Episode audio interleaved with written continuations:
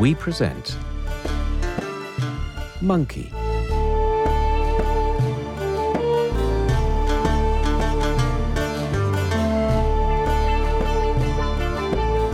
An abridged translation of the great Chinese classic Journey to the West, written by Wu Chung Un, translated by Arthur Waley, and narrated by Bob Jones.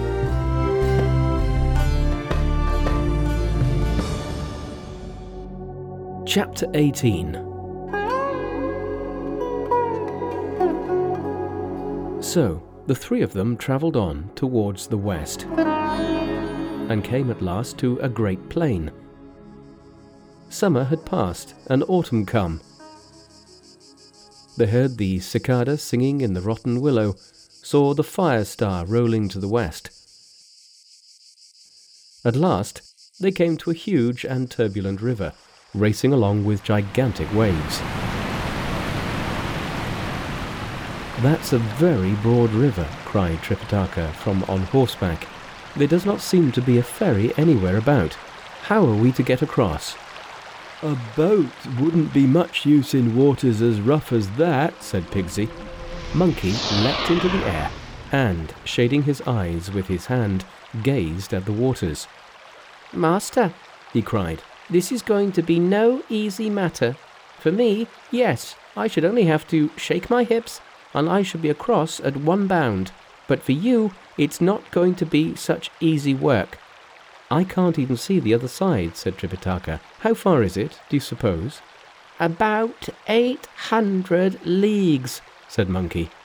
How do you come to that reckoning? asked Pigsy. I'll tell you frankly, said Monkey. My sight is so good that I can see everything, lucky or unlucky, a thousand leagues away. And when I look down on this river from above, I could see well enough that it must be a good eight hundred leagues across. Tripitaka was very much depressed and was just turning his horse when he saw a slab of stone on which was the inscription River of Flowing Sand. Underneath, in small letters, was the verse In the floating sands, 800 wide, in the dead waters, 3,000 deep, a goose feather will not keep afloat, a rush flower sinks straight to the bottom. They were looking at this inscription when suddenly a monster of horrifying aspect came surging through the mountainous waves.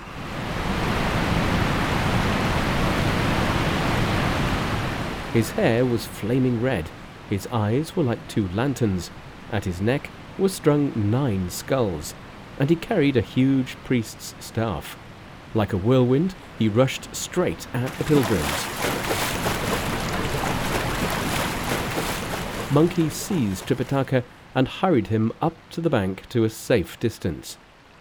Pigsy dropped his load and rushed at the monster with his rake. The monster fended off the blow with his priest's staff.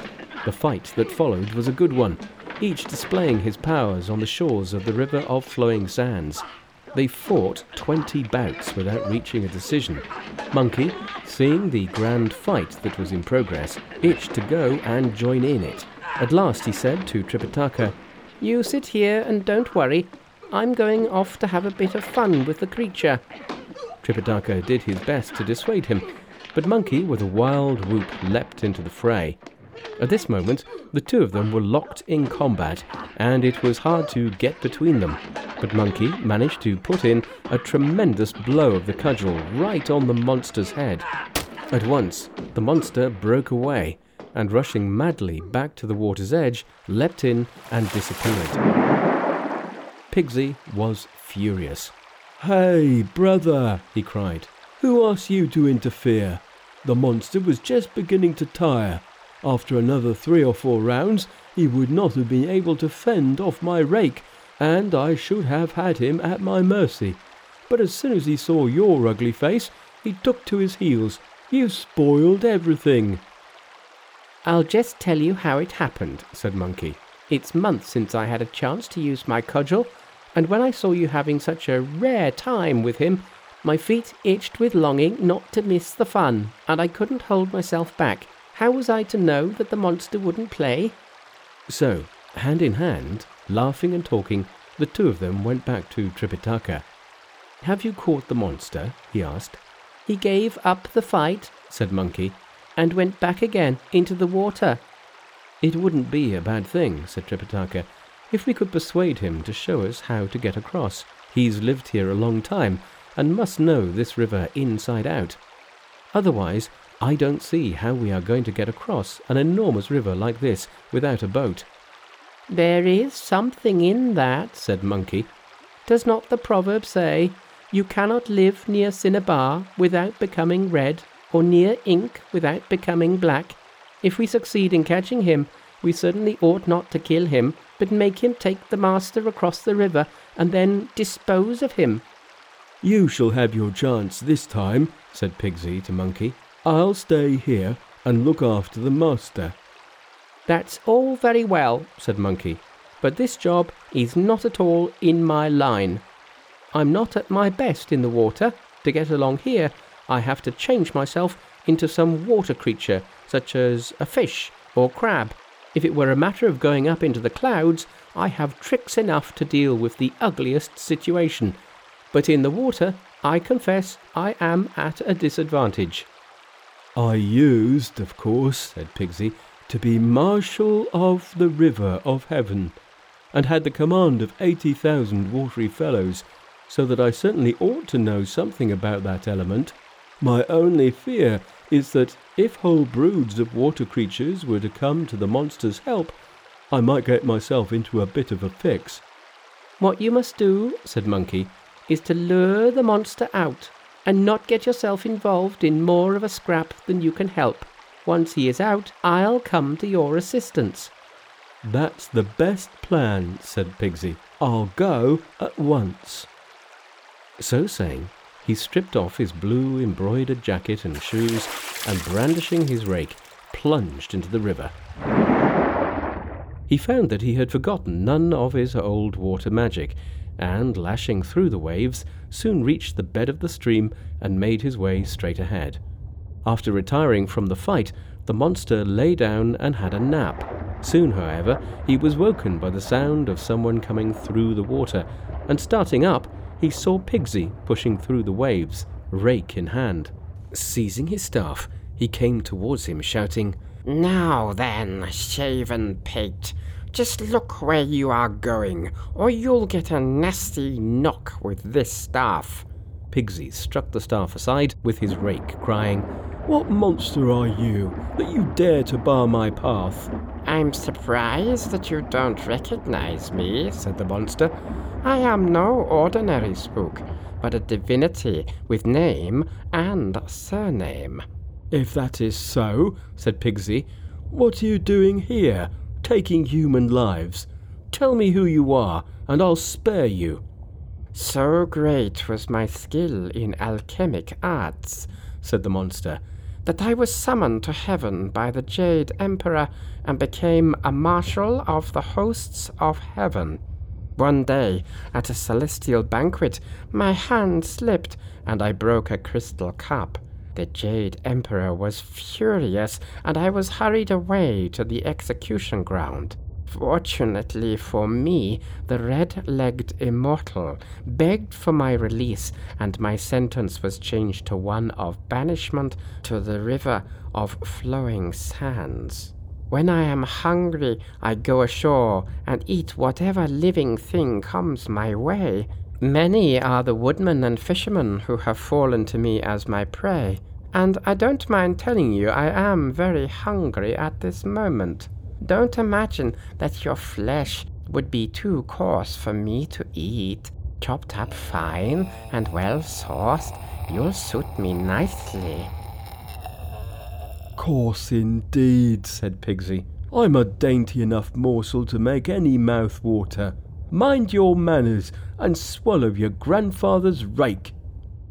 The monster ducked and avoided the blow. Then both of them came up to the surface of the water and, treading the waves, fought stubbornly for two hours without reaching a decision. It was a case of the copper bowl meeting the iron broom, the jade gong confronted by the metal bell. After some thirty rounds, Pigsy pretended to give in, and, dragging his rake after him, made for the shore, with the monster hard on his heels. Come on, cried Pigsy. With firm ground under our feet, we'll have a better fight than before.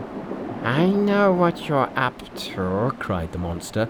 You've lured me up here so that your partner may come and help you. We'll go back into the water and finish the fight there. The monster was too wily to come any further up the bank, and they soon were fighting again, this time at the very edge of the water. This was too much for Monkey, who was watching them from a distance. Wait here, he said to Tripitaka, while I try the trick called the ravening eagle pouncing on its prey. So saying, he catapulted into the air and swooped down on the monster, who swiftly turning his head and seeing Monkey pouncing down upon him from the clouds, leapt straight into the water and was seen no more. He's given us the slip, said Monkey. He's not likely to come out on the bank again. What are we going to do? It's a tough job, said Pigsy. I doubt if I can beat him. Even if I sweat till I burst, I can't get beyond quits. Let's go and see the master, said Monkey. They climbed the bank, and finding Tripitaka, they told him of their predicament. Tripitaka burst into tears. We shall never get across, he sobbed. Don't you worry, said Monkey. It is true that with that creature lying in wait for us, we can't get across. But Pigsy, you stay here by the master and don't attempt to do any more fighting. I am going off to the Southern Ocean. And what are you going to do there? Asked Pigsy. This scripture seeking business, said Monkey, is an invention of the Bodhisattva, and it was she who converted us. It is surely for her to find some way of getting us over this river. I'll go and ask her. It's a better idea than fighting the monster. Brother, said Pigsy, when you're there, you might say a word to her for me. Tell her I'm very much obliged indeed for having been put on the right way. If you are going, said Tripitaka, you had better start at once and get back as soon as you can. Monkey somersaulted into the clouds, and in less than half an hour he had reached the Southern Ocean and saw Mount Potalaka rise before him. After landing, he went straight to the purple bamboo grove, where he was met by the spirits of the twenty four ways. Great sage, what brings you here? they said. My master is in difficulties, said Monkey, and I wish to have an interview with the Bodhisattva. Sit down, they said, and we will announce you. The Bodhisattva was leaning against the parapet of the lotus pool, looking at the flowers, with the Dragon King's daughter bearer of the magic pearl, at her side. Why aren't you looking after your master? she said to Monkey when he was brought in. When we came to the river of flowing sands, said Monkey, we found it guarded by a monster formidable in the arts of war. My fellow disciple Pigsy, whom we picked up on the way, did his best to subdue the creature, but was not successful. That is why I have ventured to come and ask you to take pity on us and rescue my master from this predicament. You obstinate ape, said the Bodhisattva. This is the same thing all over again. Why didn't you say that you were in charge of the priest of Tang? We were both far too busy trying to catch him and make him take the master across, said Monkey. I put him there on purpose to help scripture seekers, said Kuan Yin. If only you had mentioned the fact that you had come from China to look for scriptures, you would have found him very helpful. At present, said Monkey, he is skulking at the bottom of the river. How are we to get him to come out and make himself useful? And how is Tripitaka going to get across the river? The Bodhisattva summoned her disciple Hui Yen, and taking a red gourd from her sleeve, she said to him, Take this gourd, go with Monkey to the river, and shout, Sandy. He will come out at once, and you must then bring him to the master to make his submission. Next, string together the nine skulls that he wears at his neck according to the disposition of the magic square, with the gourd in the middle, and you will find you have a holy ship that will carry Tripitaka across the river of flowing sands.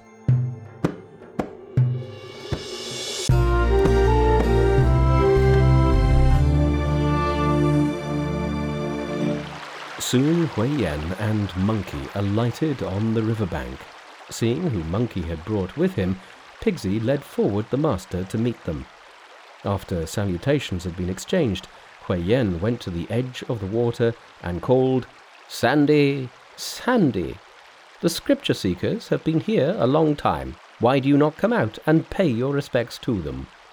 The monster, Sandy, knowing that this must be a messenger from Kuan Yin, hastened to the surface, and as soon as his head was above the water, he saw Hui Yen and Monkey. He put on a polite smile and came towards them, bowing and saying to Hui Yen, Forgive me for not coming to meet you. Where is the Bodhisattva? She has not come, said Hui Yen. She sent me to tell you to put yourself at Tripitaka's disposal and become his disciple. She also told me to take the skulls that you wear at your neck and this gourd that I have brought and make a holy ship to carry the master across. Where are the pilgrims? asked Sandy. Sitting there, on the eastern bank, said Hui Yen. Well, said Sandy, looking at Pigsy. That filthy creature never said a word about scriptures, though I fought with him for two days. Then seeing Monkey, What, is that fellow there too? he cried. He's the other partner? I'm not going near them. The first is Pigsy, said Hui Yen, and the second is Monkey. They are both Tripitaka's disciples, and both were converted by the Bodhisattva. You have nothing to fear from them. I myself will introduce you to the master. Sandy put away his staff, tidied himself, and scrambled up the bank. When they reached Tripitaka, Sandy knelt before him, exclaiming, How can I have been so blind as not to recognize you? Forgive me for all my rudeness. You brazen creature, said Pigsy. Why did you insist on having a row with us instead of joining our party from the start? Brother, laughed Monkey, don't scold him. It is we who are to blame for never having told him that we were going to get scriptures. It is indeed your earnest desire to dedicate yourself to our religion? asked Tripitaka. Sandy bowed his assent, and Tripitaka told Monkey to take a knife and shave his head. He then once more did homage to Tripitaka, and in a less degree to Monkey and Pigsy. Tripitaka thought that Sandy shaped very well as a priest, and was thoroughly satisfied with him. You had better be quick and get on with your boat building, said Hui Yen. Sandy obediently took the skulls from his neck, and tying them in the pattern of the magic square, he put the Bodhisattva's gourd in the middle and called to Tripitaka to come down to the water. Tripitaka then ascended the holy ship, which he found as secure as any light craft. Pigsy supported him on the left, Sandy on the right, while Monkey in the stern held the halter of the white horse, which followed as best it could, Hui Yen floated just above them. They soon arrived in perfect safety at the other side. And if you do not know how long it was before they got illumination, you must listen to what is told in the next chapter.